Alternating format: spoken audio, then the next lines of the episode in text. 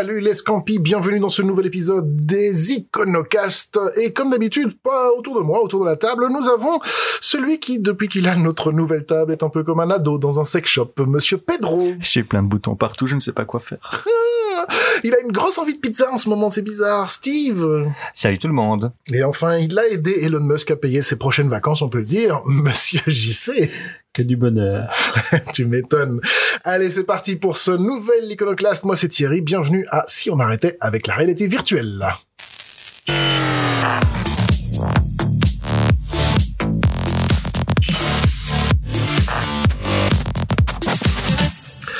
Alors avant de commencer, je voudrais quand même passer un grand grand merci à DA Design qui nous a aidé à faire cette table qu'on a. On mettra les photos parce qu'elle est quand même relativement cool. Euh, on mettra aussi ses coordonnées. Il est, enfin voilà, un grand merci à lui. Il fait des aménagements top, il fait des meubles top. N'hésitez pas à le contacter. Comment ah oui, ça on, va, est, on les est gars bien, on est bien là. hein. On est bien, hein? Ça va bien depuis le mois passé? Oui, très bien. J'ai un micro qui fonctionne. Ouais. Ouais, on t'entend bien, hein, c'est Ouais, excellent. Euh, moi, j'étais Bon. un peu malade, mais ça s'entend moins maintenant. Bon, il y a juste un truc à corriger. J'ai mon casque qui fonctionne pas très bien. Chaque chose à son temps. Et voilà, bah d'ailleurs, si vous voulez nous aider, vous n'hésitez pas, vous envoyez des fonds, vos fonds à aider les iconocastes.com. Merci d'ailleurs pour les 12 000 euros qu'on a reçus d'une personne anonyme. C'était super sympa. T'as reçu ça, toi? Non? Ah merde.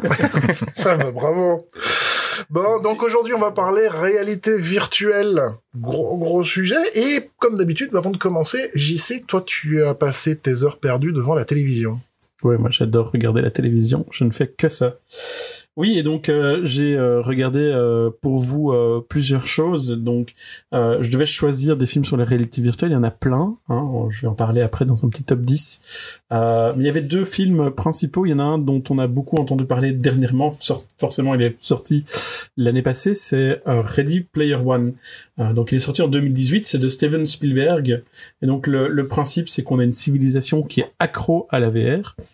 Et donc, euh, on a un jeu, euh, tout le monde joue en fait dans le même univers virtuel. Donc, on a vraiment euh, le monde réel, le monde virtuel, euh, et chacun est unique. Euh, et puis, à un moment donné, ben, on a un, un- quelque chose qui se passe dans le film. Je vais pas révéler tout euh, le film, mais ça Ouais, devient spoiler. Alerte Voilà. spoiler. alerte spoiler, ça devient vraiment un carnage.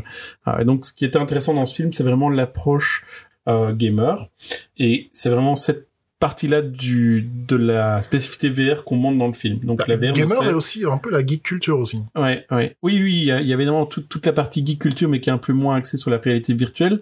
Donc ça, ça dans le film, c'est très intéressant. Euh, ce que je veux dire, c'est que le VR, on pourrait en, en il pourrait y avoir plein d'applications à la VR. Ici, on se base vraiment que sur l'application ludique et le, le monde n'est plus que en fait une planète de gens qui sont euh, qui, qui vivent à travers euh, le jeu. Un peu comme aujourd'hui tous les gens qui regardent Netflix, euh, Prime, Amazon Prime et compagnie. Donc euh, qui sont lobotomisés du cerveau comme moi. Euh, le deuxième film que j'ai regardé qui est très intéressant et, qui est euh, un film de 2009 euh, de Jonathan Mustow avec comme acteur principal Bruce Willis qu'on adore tous. Et donc là, ce qui est intéressant, c'est que les mondes, les gens vivent de manière virtuelle dans un monde réel. C'est quel titre Euh, Surrogates. Surrogate. Ah oui, très très bon film. Euh, J'ai l'impression que Thierry, toi, peu importe le film qu'on présente, tu les as tous vus. Mais, mais moi, j'ai pas de vie, moi, tu le sais. Oui, mais hein. c'est exactement ça. Ah, Surrogate, très très bon film. Et donc en fait, les, les gens vivent dans une vie empruntée, c'est-à-dire que ils peuvent piloter un, un robot qui est en fait leur avatar réel dans le monde réel, mais dans le monde réel, il n'y a plus que des robots. Donc euh, euh, c'est comme si aujourd'hui ici on était tous les cinq autour de cette table, on se parlait, mais en fait c'est nos robots et nous on est tous les cinq bien confortablement chez nous installés euh, dans un canapé avec un casque de réalité virtuelle. Donc si euh, la nouvelle table explose et nous tous, ben c'est pas grave parce que c'est euh, nos avatars euh, virtuels. Qui est d'ailleurs le, le, quasiment la même chose, tout en étant le contraire d'un autre film, et je sais pas si tu vas en parler, The Gamers avec euh, Butler, c'est Gérard Butler, où là, en fait, tu prends possession non pas d'un robot qui te ressemble, mais d'une vraie personne qui accepte de se faire contrôler par toi derrière. Un peu comme euh, Being John, John Malkovich, quoi. Euh, ouais, c'est ça.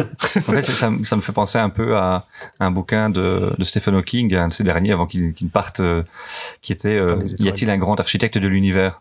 Où il explique que par des par les lois physiques et mathématiques, euh, peut-être, hein, c'est une des, des théories, euh, en fait, nous n'existons pas en trois dimensions, mais nous ne sommes simplement que la lecture tridimensionnelle d'informations qui satellitent autour d'un disque- d'un trou noir. et qu'en fait nous individuellement on n'est pas, on est juste une lecture, un peu comme si nous on lirait un, un 33 tours finalement. Hmm. C'était Elon Musk aussi qui disait qu'on était dans une matrice, euh, comme dans le film, euh, et qui pensait qu'on n'était pas du tout dans le monde réel. C'est après avoir fumé son joint qu'il a dit ça ou? En tout cas, plus on a affaire à des gens comme ça qui, qui cherchent des trucs, plus on, on s'éloigne de nous-mêmes et de. En tout cas, il y a une part du doute entre euh, qui on est vraiment, finalement, même dans cette réalité-ci, quoi. Ouais, tout à fait. Et donc, si j'ai pris ces deux films qui sont totalement euh, opposés, euh, il y en a un où on parle de ré- réalité virtuelle, euh, où on est dans le digital, hein, Ready Player One, et l'autre, en fait, où on parle d'une réalité virtuelle, mais dans le physique. Et je trouve que c'est là tout le spectre qu'on peut imaginer dans la réalité virtuelle, en tout cas dans tout ce qui est film. Alors, je vous ai fait quand même un petit top 10 euh, des films euh, euh, sur la réalité virtuelle, à commencer par évidemment euh, Matrix, hein, euh, là, euh, Ah, en la 1999 trilogie. par les frères qui sont maintenant des sœurs, hein, euh, pour la petite histoire. Euh, Il y a effectivement Gamer hein, euh, en Ouais. 2009, très très bon film. Je vous conseille d'ailleurs. Voilà. Juste une question par rapport à ça. Euh, le, le, le transgenre, ce serait une réalité virtuelle?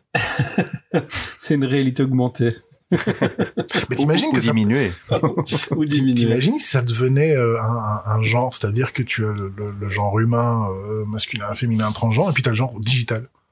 Ben, en Arabie Saoudite, je pense qu'ils ont, euh, Oui, ils ont oui, oui, autorisé oui. maintenant le fait d'avoir, euh, tu peux être euh, un citoyen virtuel. Ouais, il y a eu le premier, euh, le premier cyborg euh, et intelligence artificielle qui a eu sa carte d'identité. Ouais, ouais, ouais.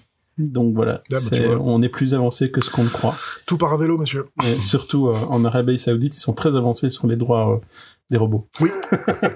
Bah, ils, ils ont passé les étapes en fait. Ils Ouais, ont- c'est ça. et voilà. Ils ont oublié. Ils ont euh, directement les été à la personnes case robot. Ouais, ils ont oublié des personnes en route. Euh, donc il y a, y a un, un autre qui est pour moi, euh, en tout cas de manière personnelle, un temple.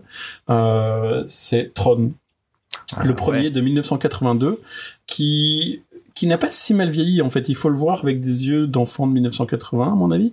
Euh, au niveau des, des, des designs quoi. hein, je veux dire c'est voilà.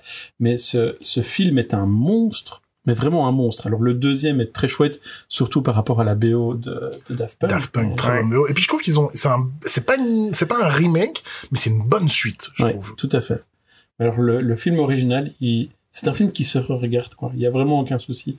D'ailleurs, je, je pense que je vais le re-revoir parce que je l'ai plus vu depuis un certain temps. En fait, on va choisir les thématiques de nos, de nos podcasts en fonction des films que JC a envie de voir. C'est un peu ça qu'on fait, non? Je crois qu'on a déjà fait le podcast sur le porno?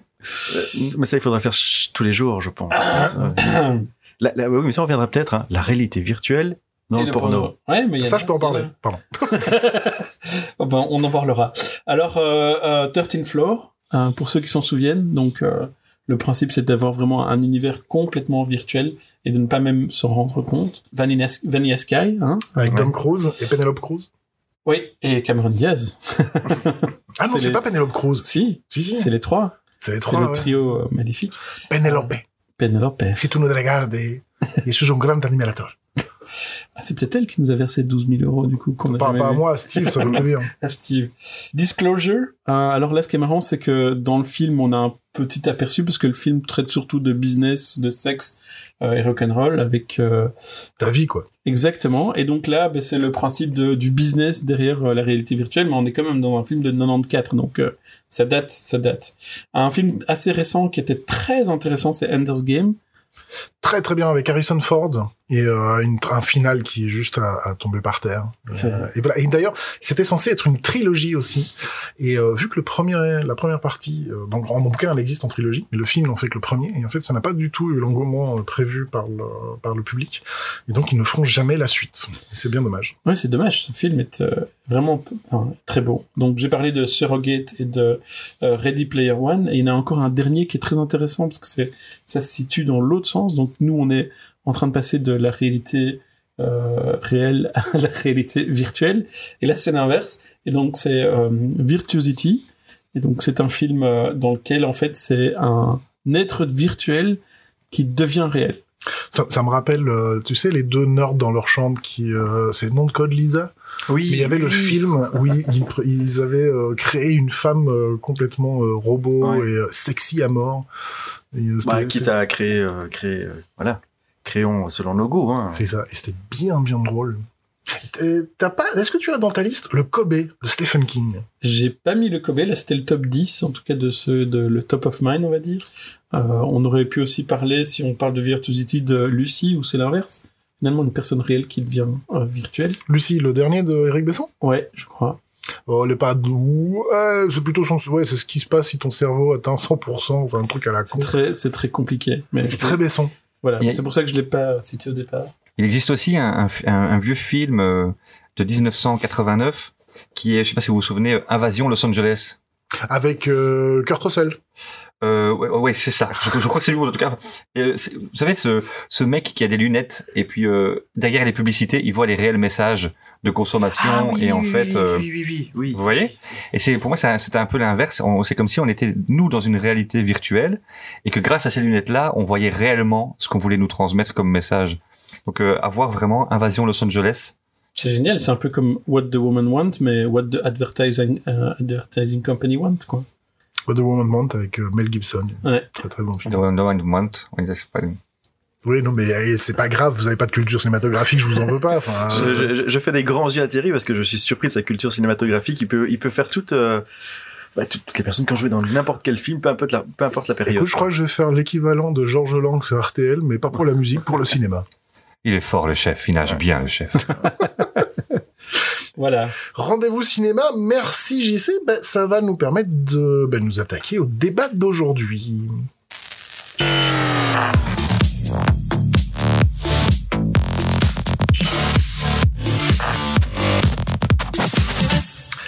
Et comme pour chaque débat, je ne vous laisse pas seul donner votre avis tellement tranché. On a un invité avec nous, Dimitri, co-founder de la société One Banzai. Bonjour Dimitri. Bonjour tout le monde. bienvenue dans l'équipe. Euh, donc tu, bah, c'est un peu ta spécialité, euh, la réalité virtuelle. Euh, par contre, c'est pas du tout dans la partie ni gaming ni euh, ni jeu. Toi, c'est, bah, je te laisse expliquer, te présenter. Exactement, euh, la réalité virtuelle, c'est pas seulement ma spécialité, c'est aussi mon métier. Donc moi, je suis cofondateur de One Bonsai, euh, un studio de développement réalité virtuelle et réalité augmentée. Studio de développement, ça veut dire quoi? Ça veut dire qu'on crée les expériences de réalité virtuelle euh, à part entière. Ça veut dire que ben, on ne fabrique pas les casques de réalité virtuelle, ça c'est pas notre, euh, ça c'est pas nous. Nous, ce qu'on fait, ce sont les contenus. Ça veut dire ben, quand vous mettez un casque de réalité virtuelle sur les yeux, ben, vous devez bien euh, afficher, on va dire quelque chose. Euh, nous, on est une entreprise qui crée ce qui est affiché dedans. Et d'a- Et- d'ailleurs, juste pour ceux qui nous écoutent, parce que tu disais, donc il y a la réalité virtuelle et puis il y a la réalité augmentée, Ouais. donc VR, AR. Tu peux en deux mots nous expliquer la différence entre les deux pour que les gens comprennent bien? Quand on parle de réalité virtuelle, on parle de ces casques que vous mettez sur la tête et qui vous isolent du monde extérieur. Donc, quand vous mettez un casque de VR sur la tête, vous ne voyez plus euh, ce qui vous entoure. Si maintenant j'en portais un, je pourrais plus euh, vous regarder. On parle de réalité augmentée quand on utilise aussi un casque qu'on met sur les yeux, mais cette fois on peut toujours voir le monde qui nous entoure. C'est-à-dire que si maintenant j'avais un casque de réalité augmentée sur la tête, ben, je pourrais encore vous voir les uns les autres, mais serait euh, euh, juxtaposé sur le monde qui m'entoure euh, ce qu'on peut appeler des hologrammes, c'est-à-dire des objets digitaux qui, qui n'existent pas, qui sont virtuels, mais qui euh, seraient posés dans mon champ de vision. Donc en gros, la réalité augmentée, tu intègres dans le monde qui nous entoure. La réalité virtuelle, tu crées un tout nouveau monde. Exactement. Ouais. Donc quand on est en réalité virtuelle, on est complètement immergé. On est on n'est plus là, on est ailleurs. En réalité augmentée, on continue à être là, mais on rajoute des choses dans notre environnement. Ah. Alors moi, la, la, la grosse question, puisque c'est aussi pour ça qu'on t'a invité pour, pour en débattre, mais est-ce que ça, ça devient pas un peu euh, too much la réalité virtuelle enfin, quand, quand je vois des gens qui vont aller sur un tapis de course, se mettre un casque pour avoir l'impression de courir dans la forêt, alors que t'as le bois de la cambre qui est à côté, t'as pas l'impression que là maintenant c'est bon, faut arrêter avec ces conneries? Alors effectivement, quand on habite à Bruxelles, on a la chance d'avoir le bois de la Cambre qui est pas loin. Mais si on habite à Séoul, en Corée du Sud, là, il n'y a pas de bois de la Cambre euh, juste à côté. Euh, Il n'y a pas non plus le loisir d'avoir trois heures de temps libre pour aller euh, faire un aller-retour au bois de la Cambre. Dans quel cas, ben là, l'utilisation de la réalité virtuelle prend un sens qui est complètement différent. Est-ce qu'on n'est pas alors en train de finalement de nourrir l'espace problème en se disant ah ben notre monde devient un peu un monde de merde, comment on pourrait l'améliorer mais mais sans vraiment régler les problèmes? Hmm, on pourrait le voir comme ça. Euh, moi, je le vois plus comme euh, une certaine démocratisation des contenus. Pour l'instant, si tu veux faire une promenade en forêt, ça c'est un luxe euh, au niveau de l'humanité que seule une petite fraction, et on a la chance de faire partie de cette petite fraction ultra luxueuse, qui y a accès. la réalité virtuelle permettrait de rendre ce genre d'expérience accessible à absolument tout le monde. Bah, mais, n'importe qui peut sortir. Enfin, alors nous c'est la forêt, mais t'en as, tu te balades au bord de la mer, t'en as, tu te balades dans, dans, dans, le désert. Enfin, je veux dire, le fait de se balader, de profiter de l'environnement qui nous entoure, c'est pas un luxe. Ouais, c'est pas un luxe, mais si c'est vrai que l'exemple est pas forcément euh, le mieux pour euh, expliquer ça. Si je disais par exemple euh, visiter les catacombes de Nefertiti en Égypte. Ok, là ouais, là là je te suis. Ok, d'accord. Les catacombes de Nefertiti, ce sont des euh, catacombes qui sont qui sont fermées au grand public, donc euh, personne ne peut y aller pour des raisons de contamination CO2. On n'a pas envie que le, la respiration humaine fasse des dégâts dans les catacombes là-bas, comme on l'a fait avec les grottes de Lascaux en France.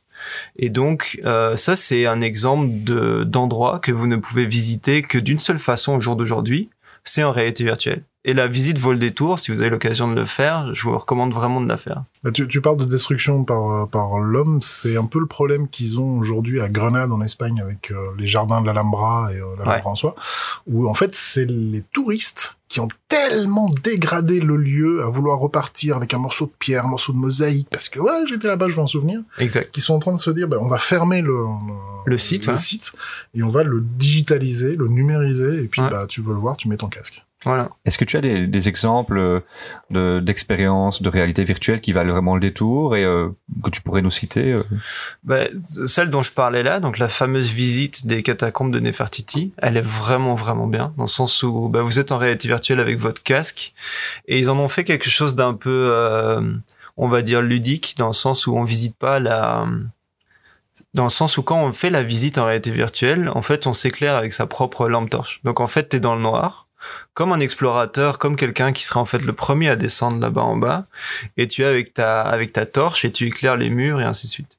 Donc ça crée vraiment une atmosphère comme on pourrait pas la voir avec 800 autres touristes euh, dans la même salle des catacombes. Ensuite, euh, est rajouté par-dessus cette expérience de visite, ben, en fait, une partie qui est purement culturelle. Ça veut dire que avec votre torche, vous pouvez trouver certains euh, motifs hiéroglyphes. Et quand vous les trouvez, ben, en fait, euh, des explications vous sont, vous sont données. À savoir, les hiéroglyphes s'animent et vous racontent l'histoire de manière, euh, de manière visuelle. Un peu comme une bande dessinée qui est pour beaucoup le, enfin, qui est, on va dire, la méthode de communication des, des Égyptiens à cette époque-là. Et donc, quand on fait la visite, non seulement on a une, on a une super expérience parce que qui n'a pas envie d'aller dans des catacombes avec sa lampe torche, et en plus, on en apprend énormément sur ben, qu'est-ce que c'était ces catacombes à cette époque-là, et ainsi de suite. Alors imaginons maintenant, voilà, je suis avec euh, ma gamine, euh, on, on, est dans le divan, on a envie de faire cette visite. De quoi j'ai besoin? Où je vais? Combien ça coûte? Donc tu aurais besoin d'un casque de réalité virtuelle Là, tu as un, éventail de possibilités devant toi. Tu as des installations qui sont chères, euh, qui vont te coûter plusieurs milliers d'euros. Mais au jour d'aujourd'hui, tu as aussi des installations qui sont en fait euh, très très accessibles. Euh, tu as un casque, celui que nous on utilise le plus, qui est l'Oculus Go. Si tu veux l'acheter maintenant cet après-midi en magasin, ça te coûte 220 euros, TVA comprise. Donc c'est complètement complètement accessible beaucoup de gens pensent encore que pour faire de la réalité virtuelle, il faut un gros PC, il faut mettre de l'argent là-dedans, mais en fait non. Maintenant, tu achètes ce casque-là pour 220 euros et tu n'as besoin que de ça. Tu appuies sur le bouton on, tu le mets dessus, tu télécharges l'application euh, bah, Visite de Nefertiti. Elle est à 4 euros, je pense, sur l'Oculus Store. Et puis c'est parti. Et t'as pas besoin d'une grosse bécane derrière pour faire mm. tourner le, côté graphique et tout ça? Ça, c'était la VR en 2018. Maintenant, on est en 2019. C'est, c'est, ce n'est plus le cas. Après, il y a différents types de, d'expériences. Savoir, tu as, avec un casque comme ça, qui est un casque autonome, tu n'as pas accès à tout, dans le sens où certaines expériences réalité virtuelle ont effectivement besoin de la grosse bécane. Ok, et maintenant imaginons, euh, ma fille est partie à l'école, je suis tout seul dans mon divan, je me sens seul, euh, j'ai envie un peu de tendresse, euh, qu'est-ce que je fais? La réalité virtuelle serait un très très très bon moyen d'arriver à la tendresse que tu recherches. oui. Ou un chien. Oh, c'est dégueulasse. Ou alors un chien en réalité virtuelle, je sais pas. C'est encore plus dégueulasse. N'empêche que par rapport à ça, si toi tu, tu, tu cherches justement cette tendresse, il y a, il y a, il y a pléthore en réalité virtuelle d'expériences de, qui s'appellent dans les styles de Virtual Girlfriend, qui sont vraiment pas mal, parce qu'en fait ce sont des expériences pas très longues, ça dure un quart d'heure, et en fait tu passes du temps avec une nana, donc ça n'a rien de pornographique, t'es juste, tu juste, tu passes du temps. Tu lui, elle apprend à jouer de la guitare, elle se confond dans ses accords, tu dois l'aider à trouver les bons accords, ce genre, ce genre C'est d'expérience. c'est au Japon, je pense qu'il y a un gars qui a épousé son, son, a- petit, holo- son, son petit hologramme ou son, son Oui. Petit IA, je sais pas ce Mais que ça me fait aussi penser à un film avec Stallone euh, où euh, on fait l'amour avec les petits coquillages, on, on se frotte le, le trou de balle avec les coquillages et on fait Demolition l'amour. Man, euh, Man. Ouais, Sylvester c'est ça. Stallone, Wesley Snipes, Sandra Bullock. Et c'est pas c'est pas là que, où notre finalement les gens ne font plus l'amour réellement. Ils ont ils ont ils ont des relations, ils sont juste l'un à côté de l'autre, ils mettent un casque de réalité virtuelle et ils ne se touchent plus. C'était Ouais. pas dans ce film-là Ouais, ça. Si, pour se dire bonjour, ils peuvent plus se toucher, c'est ça. Ouais. Hein. Mais ce que moi je me demande, c'est ok, j'en- j'entends bien le fait de pouvoir voir euh, Ne- Nefertiti, euh, euh, enfin en tout cas ça tombe sans sans y toucher, mais ça me fait penser aussi euh, au, au Philips CDI des années 90, donc euh, ces compact disques interactifs, euh, ou simplement l'interactivité. En quoi est-ce que le VR est une révolution par rapport à, ces formats-là Euh, Et si par exemple je prends un autre cas, c'est je peux voir la, la Joconde par exemple. Euh, c'est pas le plus beau tableau, mais disons que tout le monde veut voir la Joconde. Est-ce que j'ai vraiment besoin de l'avoir en VR par rapport à l'avoir en photo sur un écran? Alors, ça, la question du besoin, euh, je peux te la retourner en te demandant si tu as vraiment besoin d'un smartphone, JC. Ou attention, tu vas me l'énerver. Non, euh, alors euh, ça dépend. D'une Tesla. Hein. ça, ça, ça va m'énerver. Ah non, non, je vais devenir tout rouge. Euh, non, euh, un smartphone, mais ça dépend. Dans mon cas, euh, le smartphone, j'utilise principalement comme un outil. Euh, Non, mais la question c'est est-ce que tu en as besoin, pas? Est-ce que comment tu l'utilises? mais est-ce que le VR va m'aider à optimiser mon travail, par exemple? Bah, bien sûr. Le le mien précisément? Le tien précisément, oui. Ah bah, Je suis curieux de- de- de- d'avoir un développement là-dessus. Alors du coup, Imagine, tu me dis, est-ce que la VR va me permettre d'optimiser mon travail? Comment est-ce que tu travailles? Si tu, tu es, j'imagine, devant un ordinateur, un, un- une sorte de clavier et quelque chose qui te sert de souris Mhm.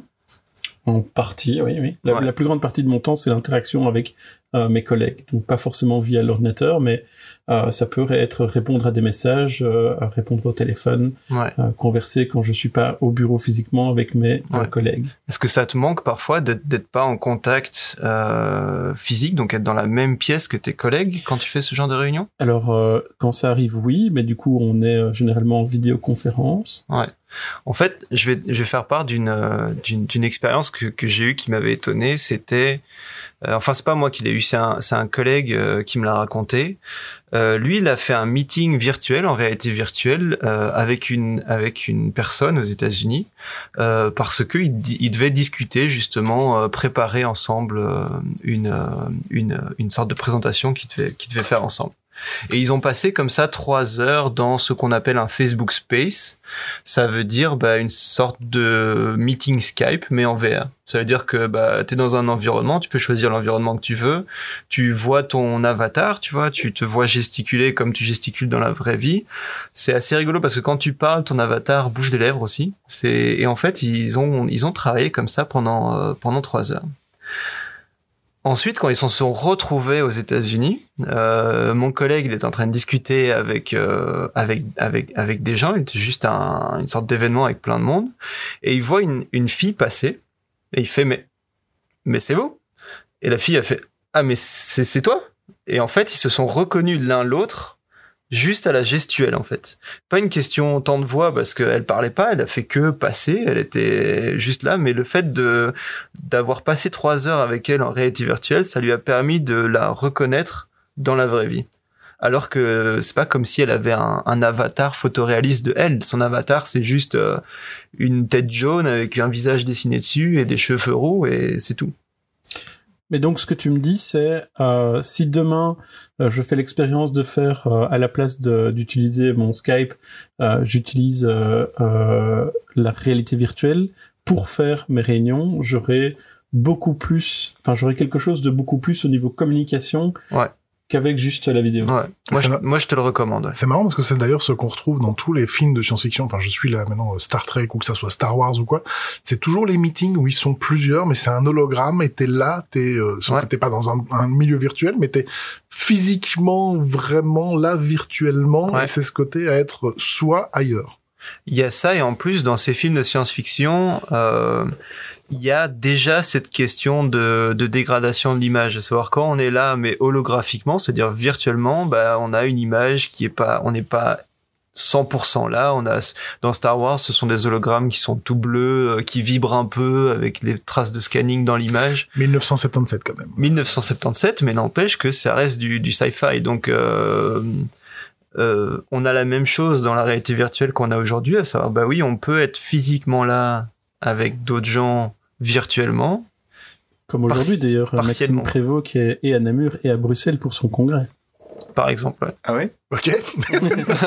explique, explique JC en Ah ben donc euh, euh, il y a le congrès d'un des partis politiques, en l'occurrence le CDH, qui se passe dans deux endroits en même temps, et donc il est physiquement sur scène euh, à Bruxelles, et il y a le même congrès qui se passe au même moment à Namur, et donc il est virtuellement via un hologramme présent à euh, Namur. Alors bah, euh, Mélenchon l'avait déjà fait avant. J'ai pas vraiment envie de faire de comparaison entre Mélenchon et, et, et, Non, mais les Black Eyed Peas l'avaient fait aussi à un concert où Fergie n'était pas disponible et en fait sur la scène, tous les membres sont là sauf Fergie qui est là en hologramme. Alors les Black Eyed Peas, je peux comprendre parce que c'est vrai qu'ils ont quand même du talent. Mais, mais, mais nos hommes politiques, les, déjà, ils, ils sont déjà très nombreux. Si en plus ils se dédoublent, mais on s'en sort plus. Est-ce qu'il faut cloner les hommes politiques Ça, ça. et euh, ça, c'est très tordu, mais bougrement intelligent. Le, pire, c'est que c'est le summum, quoi. Ils ont une équipe, euh, ils sont là justement. On, essaie de dépasser le, le rapport de l'ego et de, de, la, personnification et, et on repart dans des, des, des enjeux de, de, de, personnes que au lieu d'envoyer quelqu'un d'autre, non, il va se dédoubler. C'est juste complètement fou, quoi. Moi, j'ai une autre question sur la sur la VR. C'est euh, j'ai acheté d'ailleurs au tout début le premier casque euh, Oculus pour développeurs euh, qui avait une qualité de merde, mais c'était juste pour le principe. Et je me disais, ça va être une, une, révolution. On nous le vendait comme une révolution.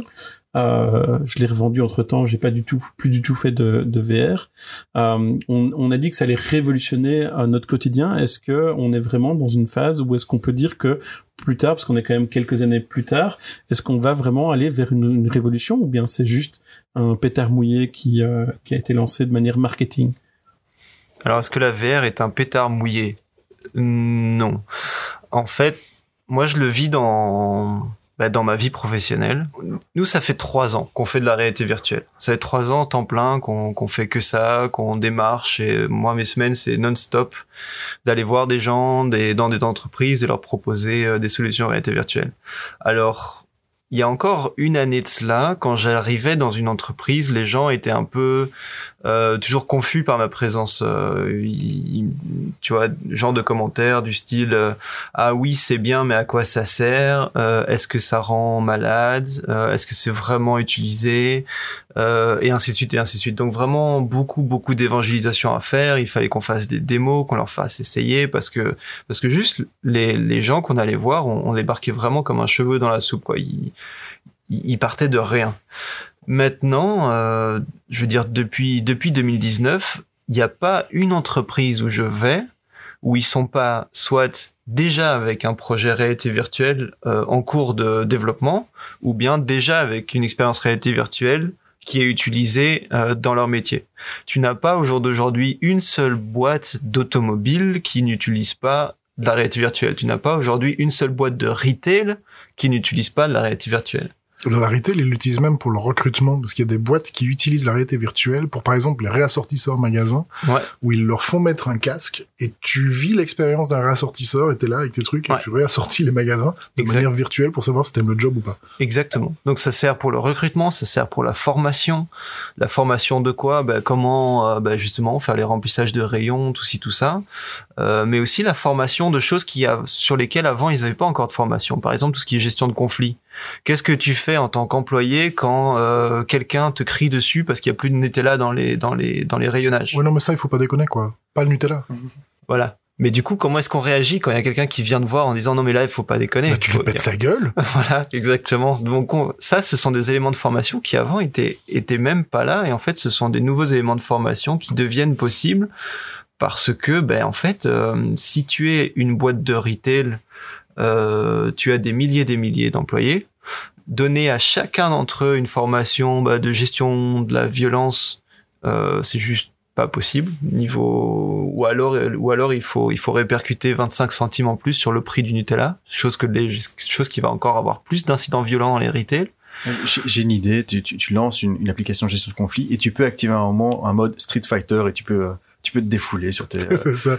On va jouer à Mario Kart. c'est à peu près ça ouais plutôt Street Fighter ou Street Fighter 2 t'as Euh, besoin non, spécifique peu. Ah, J'ai j'ai encore une question. Euh, par rapport à, aux, aux problèmes oculaires, est-ce qu'on n'a pas hein, des difficultés? On m'a toujours dit, moi, quand j'étais gosse, euh, ne reste pas trop près de la télé. euh, tu vas avoir des difficultés entre Ouais. la vision de loin et la vision de près. Ouais. Et il n'y a, pas de danger. On est quand même face à un écran qui se trouve à quelques centimètres, quoi. C'est vrai, on est face à un écran qui est à quelques centimètres. Cependant, c'est c'est pas si simple que ça. À savoir les les écrans avec le système optique qui va avec dans les casques de réalité virtuelle n'ont pas grand chose à voir avec les avec les écrans auxquels on est confronté tout le temps, les écrans de télévision, les moniteurs de travail, tout ça. C'est c'est pas la même technologie. Cependant, c'est vrai que c'est quand même lumineux. Après, bah ton casque, tu peux réduire la luminosité comme tu le fais sur ton, ordinateur portable, euh, comme partout, qui te permet de faire des sessions euh, plus longues euh, sans impact.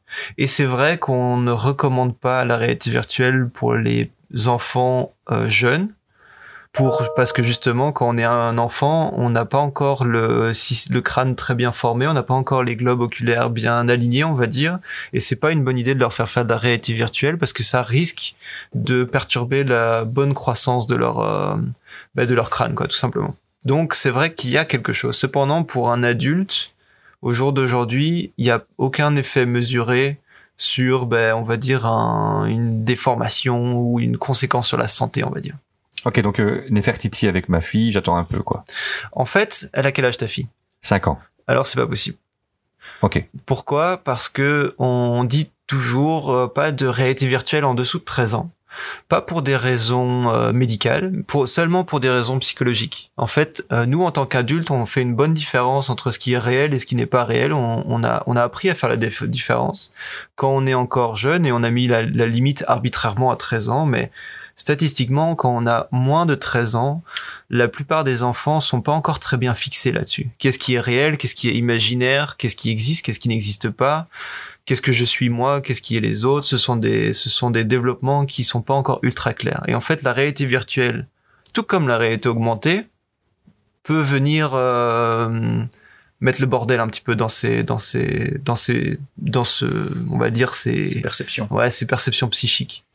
Donc on évite au début, quoi. On évite au début, ouais. Parce que toi, si je te mets maintenant euh, dans une catacombe avec une lampe torche de Nefertiti, euh, tu vas être tout à fait confortable avec le fait que, bah, ok, c'est de la réalité virtuelle, je suis pas en danger, euh, non, je suis pas sous terre, euh, 20 mètres, euh, non, il y a, peut, peut pas y avoir un monstre dans le Et encore, parce qu'il faut voir les adultes quand ils ont un casque et qu'ils doivent traverser la planche, il y en a, c'est panique quand même. hein. Bah, il y en, c'est pas il y en a, c'est en fait tout le monde. Même, même toi, tu, en fait, si on te mesurait, tu as une différence de pression sanguine quand tu vas sur la planche. C'est, c'est, c'est du cerveau rachidien, ça, tu sais rien en faire. Alors c'est c'est fou parce que moi je me souviens encore dans les années euh, les années 80-90, euh, il y avait une polémique sur le jeu de rôle. Alors que c'était des mecs qui étaient euh, devant une table euh, avec des, des personnages en plomb. Et on disait oh mon dieu, euh, il y a des mecs qui sont suicidés, c'est à cause de leur personnage de jeu de rôle. Oh mon dieu la violence. On a parlé ensuite de la violence à cause des jeux. Tu sais, tout simplement les les, les jeux hein, de. Oui, enfin, les gens sont cons, les gens sont cons. hein. Oui, oui, c'est ça. Mais je me dis, euh, qu'est-ce qu'on va pouvoir dire le jour, le jour où il y a un, un tueur en série qui aura juste joué à un jeu de, de réalité virtuelle juste avant, on va lui dire que ça y est, c'est la fin. En. Espagne, ils ont voulu faire interdire le premier Superman parce qu'il y a un gamin qui s'est déguisé en Superman et qui s'est jeté du haut d'un pont en pensant qu'il allait voler. C'était ah, c'est à cause, à cause du cinéma. Et à un moment, euh, si t'es con, t'es con. Hein. Sélection naturelle. Si, si, si. oui, oui, oui, oui, d'accord. ouais. c'est tellement évident. C'est ça. Oui. La réalité virtuelle, par contre, euh, tu parlais de formation, c'est il y a de plus en plus d'écoles qui les utilisent et avec le, les jeux, c'est tout con, mais Assassin's Creed, euh, qui ont tellement bien reproduit les milieux, que ça soit euh, Égypte, que ça soit euh, Italie, que ça soit euh, Ouais. Renaissance, qu'en fait ils les utilisent pour montrer Ouais. comment est la ville et parler d'histoire de l'art, histoire de l'architecture et tout ça avec les jeux vidéo, Avec Desmond. avec Desmond. Exactement. Et l'anecdote est effectivement intéressante parce que Merci. les créateurs du jeu Assassin's Creed ont euh, par après, donc ils ont lancé le jeu vidéo sur le marché du jeu vidéo quand ils ont vu que certaines personnes commençaient à utiliser Assassin's Creed pas euh, pas pour jouer en fait, ils laissaient le jeu complètement de côté mais juste pour une pour, pour se promener. Ils ont ensuite euh, fait une mise à jour dans lequel ils ont un mode euh, ce qu'on appelle free fly, ça veut dire tu peux te déplacer où tu veux librement euh, à la vitesse où tu veux, justement pour permettre aux gens qui veulent juste regarder le décor qui a été recréé euh, et juste ça. Mais ah, malheureusement, ça, ça ne plaît pas à tout le monde et euh, ben, on va nous en parler dans un instant, vous allez voir.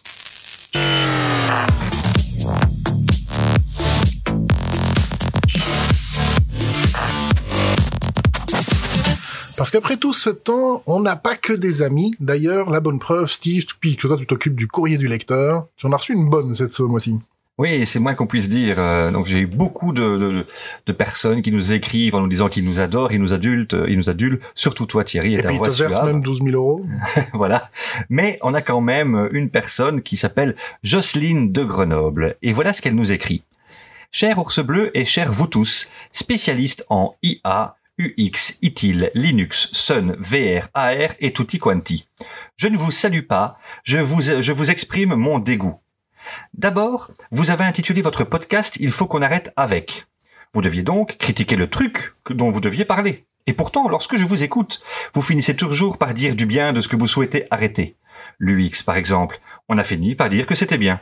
Est-ce normal? Non, messieurs et messieurs. Car oui, il n'y a que des hommes dans votre émission. Aucune femme pour relever le niveau de votre obsession de geek, alors que les femmes, ça fait quoi? Ça crée les hommes, ça engendre, ça pense à l'avenir de ses enfants. Mais ça, c'est un autre sujet. Nous sommes en guerre contre la technologie d'une part face au tout à l'humain d'autre part. Il faut choisir son camp, messieurs. Arrêtez avec le tout technologique. Mais vous, vous êtes les complices de cette course effrénée, vous êtes les suppôts de Satan 3.0. Et demain, la 5G, les hologrammes, la réalité augmentée, la réalité virtuelle. D'abord, le choix des mots. Réalité augmentée, ne devrait-on pas parler plutôt de réalité diminuée? Par exemple, lorsqu'on porte des lunettes pour nous afficher des informations de ce que l'on regarde, on regarde plus les informations que le réel. C'est donc de l'irréel. La réalité simple, brute et associée à ces informations, c'est ça le réel. De plus, l'information sur le sujet peut faire dire n'importe quoi par n'importe qui. C'est l'auteur qui a le choix de ce qui est écrit, n'est-ce pas? Et pas la réalité historique. Imaginez un peu si l'on regardait l'Empire State Building avec les lunettes de réalité virtuelle écrites par Donald Trump. Ah ah, vous imaginez ce qu'on lirait? Imaginez maintenant le même Empire State Building avec les lunettes de Kim Jong-un. Ce serait un vrai bordel. Bien contre les deux, je sais pas. Croyez-vous vraiment qu'on est dans la réalité augmentée? Non, on est dans la propagande. La AR, c'est la continuité de l'objectif de la télévision, le contrôle des masses par les 1%. On diminue la réalité ici et maintenant pour nous transmettre une pensée corrompue et partisane. En aucun cas, on ne nous laisse seuls. Seuls, messieurs et messieurs. Oui, vous et l'œuvre, vous et l'artiste, vous et le passé. Et donc, face à vous-même, à votre conscience. L'homme face à sa conscience, c'est la liberté de penser, donc de choisir, et enfin d'agir. Mais nous n'agissons plus, nous sommes passifs. Non. Partout, on nous, ajoute des couches successives de virtuel, on nous éloigne de nos vies, de nos choix, de nos passions. Un autre exemple, les hologrammes. Lors de la précédente élection présidentielle, l'honorable Mélenchon s'est présenté réellement sur une scène de Paris en étant simultanément à Dijon, Nancy, Nantes, Clermont-Ferrand, Grenoble, Montpellier et même le port à la Réunion. Non content de croire qu'il puisse être des solutions à tous nos maux, ces hommes politiques ont l'impudence de se multiplier. Et c'est le comble de l'ego en puissance face à notre impuissance à les en déloger. Lesquels, les 1% bien sûr, sont là, c'est une ignominie. Et vous verrez, ils finiront par faire voter une loi pour le versement d'émoluments vis-à-vis de leurs hologrammes. Déjà qu'ils touchent les jetons de présence en plus du cumul de leur mandat, voilà qu'ils toucheront les jetons d'absence en réalité augmentée. C'est un comble. Et moi, puis-je envoyer mon hologramme au bureau à ma place? Mon patron sera-t-il d'accord que je sois là sans vraiment y être et me versera-t-il mon salaire? Virtuel peut-être? Et lorsque nous aurons vidé la Terre de ses ressources en transformant les minerais en écrans, batteries et autres microprocesseurs, nous aurons le loisir de voir à quoi elle ressemblerait avant cette bonne vieille Terre. Avant toute cette folie, avant la course au profit. Oui, Matrix n'a jamais été aussi réaliste et d'actualité qu'aujourd'hui. Alors, je vous pose la question, ne faut-il pas arrêter avec le progrès? La technologie n'est-elle pas un bienfait uniquement lorsqu'elle sert le bien commun? Bah, j'ai envie de dire merci, Jocelyne. Merci Jocelyne. Et les auditeurs prennent quand même du temps de nous écrire des romans. Hein. Ça dit des tartines, hein. Ouais, hein. Ouais, bah, sans Nutella. Et En plus, envoyé par courrier, vraiment au courrier postal, hein. euh, papier et tout. Snail mail. Ouais, ouais. Avec un petit timbre aux couleurs de la Belgique, hein, monsieur. Ouais, euh, Grenoble, Grenoble. Ceci dit, la, la, la, la- la- sa question est pas conne. euh, le- la technologie, là, arrêter tout ça. Est-ce qu'on, est-ce qu'on finalement on n'essaie pas de résoudre des problèmes qu'on s'est créés nous-mêmes Est-ce que euh, on n'était pas mieux avant, comme disait mon grand-père Ça y est, on devient vieux. Mais on devient des vieux cons. Mais euh, mais je suis sûr qu'il y a, il y a plein de choses qu'on peut faire de bien avec la, la réalité virtuelle. En tout cas, merci Jocelyne pour ce courrier. On va continuer avec notre prochaine rubrique.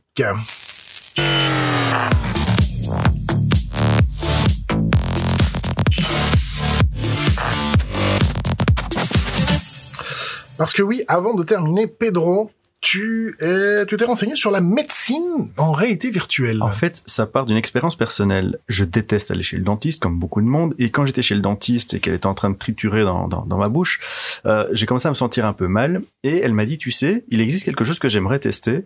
Euh, pendant que je tritouille dans ta bouche, je peux te mettre un casque de réalité virtuelle pour que tu te retrouves dans un autre état de conscience. Comme ça, ça me permet d'aller triturer dans ta bouche sans sentir la douleur. Je me suis un petit peu renseigné. Effectivement, c'est quelque chose qui est de plus en plus pratiqué aujourd'hui dans, dans, dans la médecine d'utiliser la réalité virtuelle pour, euh, bah, en fait, pour faire oublier la, douleur au, euh, euh, à la personne qui, qui, qui subit une opération, notamment une petite opération.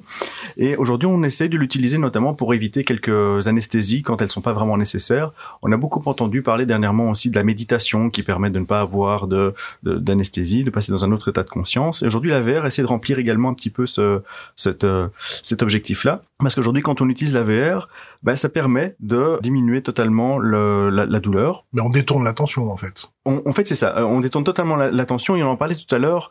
En fait, le- la, la réalité virtuelle, à un certain moment, arrive à, à tromper le cerveau et on, on se retrouve dans une réalité totalement différente et le cerveau, il, il croit totalement au point où on ne sent plus la douleur. C'est même utilisé dans certains accouchements pour faire des accouchements sans péridurale avec une, une réalité virtuelle. Bon, j'ai pas vu de, de, de- j'ai pas vu les vidéos pour voir si c'est la réalité ou pas, mais il y a des études qui montrent que c'est possible.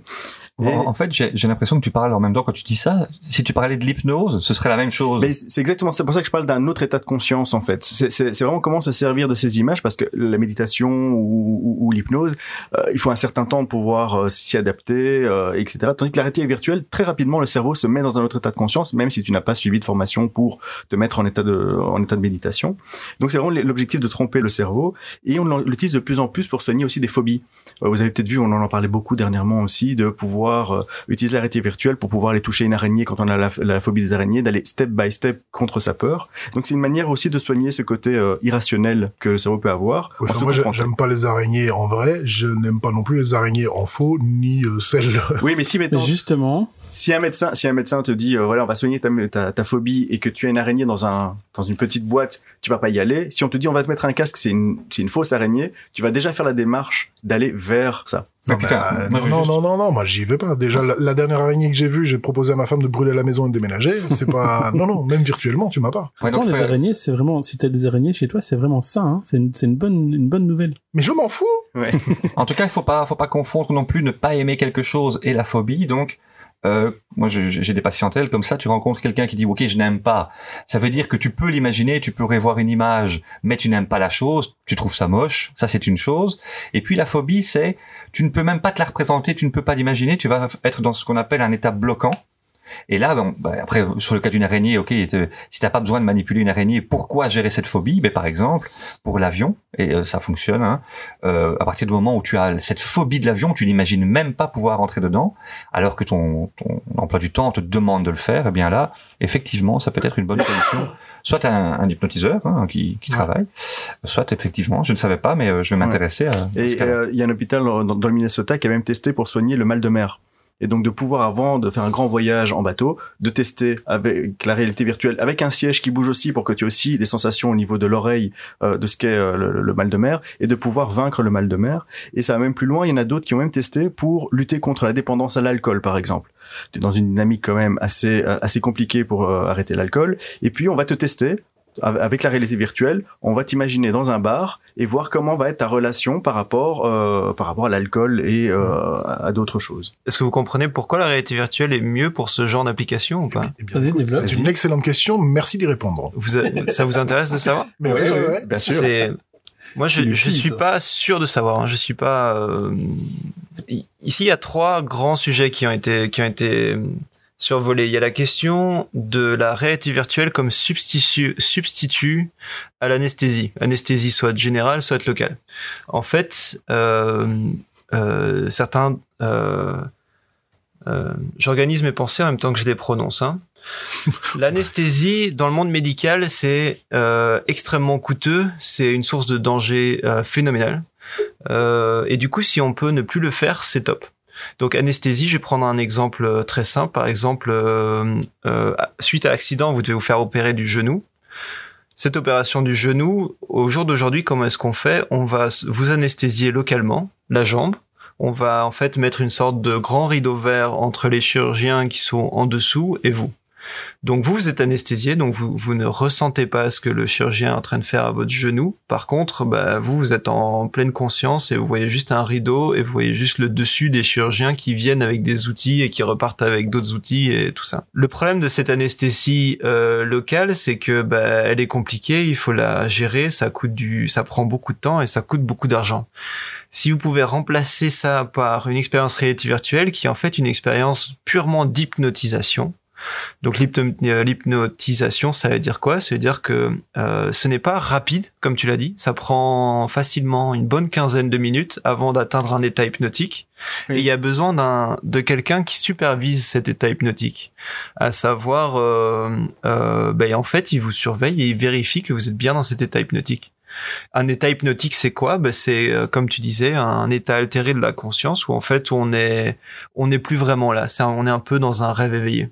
Et ça, ça permet quoi? Ça permet ben, d'éviter les anesthésies.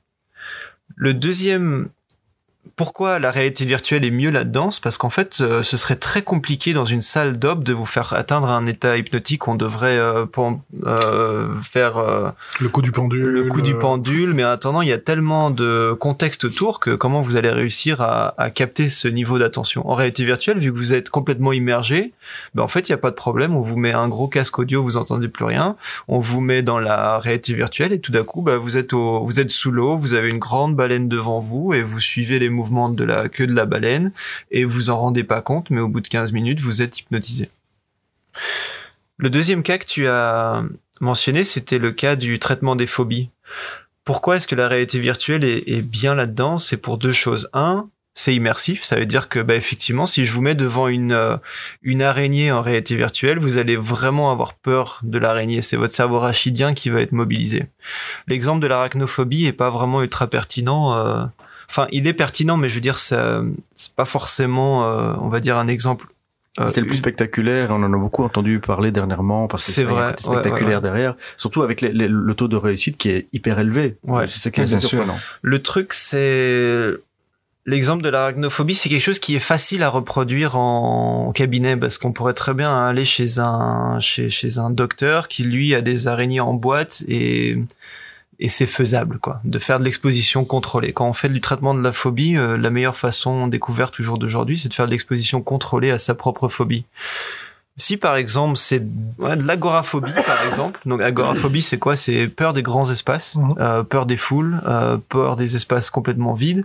Ça c'est beaucoup plus compliqué à faire en cabinet parce que ben, en cabinet vous êtes dans un cabinet, vous n'êtes pas du tout dans ce genre d'espace. Comment Spécialement pour vous, monsieur Durand, nous avons 3000 personnes qui vous attendent. exactement. C'est exactement ça. Alors qu'en réalité virtuelle, bah, il n'y a pas de problème à faire de l'exposition contrôlée. Je vous mets dans un métro qui est tout vide. Euh, il est tout vide, ça vous, ça vous met dans votre état phobique. Bah, on va mettre un petit peu des gens. Et puis, en fait, on peut, de manière contrôlée, euh, faire varier le nombre de personnes dans l'environnement, ce genre de choses. C'est c'est exactement ce qu'on fait aussi euh, sous hypnose, c'est-à-dire que pour l'agoraphobie, euh, pour le problème des avions, l'arachnophobie, etc., on va mettre la personne sous état de conscience modifié. Ensuite, on commence par lui, lui faire, la faire imaginer qu'elle est dans un, un cinéma et qu'elle regarde à l'écran. Ouais. Et donc, elle n'est plus en direct. On va lui faire imaginer sa, sa peur, hein, que ce soit l'araignée, etc., les grands espaces, la foule. Ouais. Elle va l'imaginer, mais avec distance, et progressivement, même si elle n'y arrive pas, on peut même la faire imaginer qu'elle se voit dans le cinéma qui regarde l'écran, et progressivement, on la rapproche et on la, on la stimule pour qu'elle se s'habitue finalement avec sa Ouais. peur. Mais moi, je vois quand même un, danger à ça, c'est qu'on se retrouve finalement coincé un peu dans, dans, dans cette espèce d'univers qu'on, qui est totalement virtuel. Enfin, il y a, y a un moment, on le voit avec certains jeux vidéo où moi je me suis fait avoir aussi, où tu te rends compte que putain, ça fait 5 heures que je suis occupé à jouer, j'ai pas vu le temps passer. Et on voit de plus en plus de gens qui se retrouvent, mais pendant des, des heures, si pas des jours. Alors, il y a, y a c'est intéressant ce que tu dis. Il y a, y a quelqu'un, euh, donc Jack Wilmot, qui a tenté l'expérience. Et donc, euh, ça s'est passé il y a un, un, un mois. Donc, du 20 au 27 février, il s'est mis euh, pendant 7 jours 100% en réalité virtuelle. Donc, il a dormi avec son casque, il a, il s'est lavé avec son casque, il a mangé avec son casque. Et donc, c'est, euh, on vous mettra le lien vers la, la vidéo qui est très intéressante à regarder. Euh, il décrit comment, euh, donc c'est pas une vidéo de 7 jours, hein, je vous rassure, elle dure 16 minutes. Euh, il vous, il vous partage son expérience de c'est quoi si on commence à vivre 100% en réalité virtuelle. Et quand on en a parlé, je me suis dit, mais ce type est complètement fou. Et il le dit d'ailleurs au début de sa vidéo, c'est un- une expérience de barge. Mais les constatations qu'il a par rapport à ça sont vraiment intéressantes. C'est-à-dire qu'en réalité virtuelle, il y a moyen, comme tu disais euh, par rapport aux réunions, euh, d'avoir des interactions avec des gens que tu ne pourrais pas avoir euh, autrement. Donc ça, oh, ça ne diminue pas le nombre d'interactions, ça augmente le nombre de types d'interactions que tu peux avoir avec d'autres individus. C'est oui, mais c'est pas un peu le danger du coup? Enfin, on va pas réouvrir le débat parce que parce qu'on arrive à la fin du podcast, mais c'est comment tu fais à un moment donné? Moi, je comprends qu'il y a des gens qui pètent un plomb parce que qu'est-ce qui est vrai, qu'est-ce qui ne l'est plus? Comment ton cerveau fait un mode switch euh, on, switch off Tu vois? Comment tu peux t'assurer bah, tu- on, on disait là tantôt pour rigoler, mais qu'est-ce qui nous dit qu'on est réellement là maintenant en ce moment? Qu'est-ce qui nous dit que je suis pas en fait euh, chez moi avec un cas sur la tête et euh, depuis tellement longtemps je m'en rends plus compte? C'est ça, en fait. en fait, la Matrix, Kenny Reeves, c'est nous. Donc, ben, ça, c'est, ça, c'est l'éternelle question. On n'est pas obligé de partir même dans la matrice, mais je pense que même du temps de Platon, etc., il y a, il y a un peu l'idée de euh, la conscience et le subconscient. Est-ce qu'il y a une âme? Est-ce qu'il n'y a pas d'âme? Est-ce que euh, on est mécanique? On n'est pas mécanique? Ça, ça revient toujours à la même chose, tu vois. Si j'aime, est-ce que c'est possible de te dupliquer, de te cloner et que tu puisses continuer ta vie? Et si c'est le cas, est-ce que du coup tu es virtuel et tu pilotes un corps, ou est-ce que là, ton on- corps c'est toi-même? Là, on se perche, mais pour moi, je suis quand même assez, assez concret, mais d'un point de vue pragmatique. Encore une fois, le problème n'est pas pour moi l'outil, mais l'utilisation qu'on va en faire. C'est beau ça. Tout Et finalement, est-ce que le rêve, ce n'est pas notre vie tu- virtuelle Mais peu importe qu'on rêve ou pas, du moment qu'on profite de ce moment pour en faire le maximum pour nous, c'est Mm. finalement ça. C'est finalement ça. Bon, allez, on va bientôt terminer. On va finir juste avant avec un petit coin lecture avant de nous quitter. Et on va commencer par notre invité qui a un livre à nous conseiller. JC, au début du podcast, a recommandé Ready Player One, le, le, le film. Moi, je vous recommande Ready Player One, euh, le livre. Pourquoi? Parce que le film est extrêmement limitant de, de l'œuvre euh, littéraire, comme, euh, comme bien souvent toutes les Ouais. adaptations films. Mais en plus, ça donne une extrêmement bonne idée de ce que la réalité virtuelle est déjà devenu en fait au jour d'aujourd'hui et va devenir encore plus. À savoir, bah, comme le disait JC dans Ready Player One, le film, euh, les protagonistes euh, passent l'essentiel de leur temps en fait à jouer à des jeux vidéo en réalité virtuelle, alors que dans le film c'est pas le cas. Non, alors que dans le livre, c'est pas le cas. Dans le livre, euh, le premier quart du, livre, en fait, il, est à l'école, euh, il joue avec ses amis, euh, il vit une vie de de- d'enfant normal. Euh, le tout en réalité virtuelle. Et une vie d'enfant normal qu'en fait, il pourrait pas avoir euh, sans cet accès à la réalité virtuelle, parce qu'en fait, lui, il habite dans un souk. À savoir, euh, il y a rien, il y a euh, il habite dans un souk. Il y a pas, il y a pas, il y a pas de système éducatif. Il y a pas de, y a pas d'autres enfants avec lesquels il peut jouer. euh, Les conditions de pollution à l'extérieur sont sont juste euh, euh, impossibles à, à, à gérer et ainsi de suite. Et en fait, il fait toute sa vie et il construit toute son enfance en réalité virtuelle. Alors bien sûr, de temps en temps, il joue un petit peu, toujours en réalité virtuelle, mais en fait, il, il vit littéralement là-dedans. Donc Ready Player One en livre, bah, comme d'habitude encore une fois un livre qui est bien mieux que le film, Ouais. donc euh, qu'on peut trouver sur euh, sur Amazon, Amazon. on vous mettra le lien Ouais, dans la On description. met le lien Ready Player One. Et toi, JC, tu nous as trouvé un autre bouquin. Alors, euh, euh, c'est c'est Dimitri qui me l'a euh, suggéré. Euh, Neuromancer de William Gibson. Euh, c'est un film. euh, c'est un film. Je, moi, je suis dans mes films. C'est un livre. Oui, parfois je lis aussi. Euh, euh, qui date de 1986. Euh, dans ce film, on a déjà les les arcanes de films comme Matrix euh, et comme Ready Player One. Euh, donc, il en parle déjà alors que c'est un livre de 1986. Donc, c'est vraiment les bases de la ré- réalité virtuelle avant même qu'on parle de casque, Oculus et compagnie. Exactement. Neuromancer, c'est un, un grand livre précurseur de Matrix où en fait, bah, tout le monde vit aussi dans une réalité virtuelle. À l'époque, euh, William Gibson, l'auteur, l'avait déjà imaginé à l'aide de casques dans lesquels il y a des écrans et des lentilles et ainsi de suite. Donc c'est exactement la réalité virtuelle comme on le, comme on, comme on l'a en fait au jour d'aujourd'hui. Ok, tout ça aussi de qu'on peut trouver aussi. Tu mets le lien? On mettra les liens vers les deux, euh, vers euh, les deux livres et vers le, la petite vidéo YouTube euh, en description. Voilà, parce que oui, il faut lire, c'est bien, ça apprend l'orthographe. Voilà, donc je sais pas pourquoi je dis ça, j'avais juste envie de dire une connerie avant de partir. Mais c'est vrai, c'est bien. Non, bah oui, Faut bah dire des conneries. Voilà, achetez des bouquins, c'est bien. Allez, bah les gars, un grand merci pour euh, pour ce podcast, c'était bien intéressant. Dimitri, un ravi de t'avoir eu parmi nous. Bah, tout le plaisir est pour moi, les amis. C'était vraiment chouette. Ouais, mais j'ai beaucoup appris aussi. Euh, Pareil. C'était bien sympa. Euh, merci à vous de nous écouter, toujours de plus en plus nombreux. Euh, donc vous n'oubliez pas, on est sur Twitter, Instagram, les iconocasts. Vous pouvez nous écouter sur Spotify. On essaye toujours de se faire écouter sur Apple, mais Ça arrivera, ça. ça arrivera. arrivera un jour. En attendant, on se retrouve le mois prochain pour un nouvel épisode des iconocasts. Merci tout le monde. Merci. Merci à toi. Bye bye. Ciao. Bye bye. It's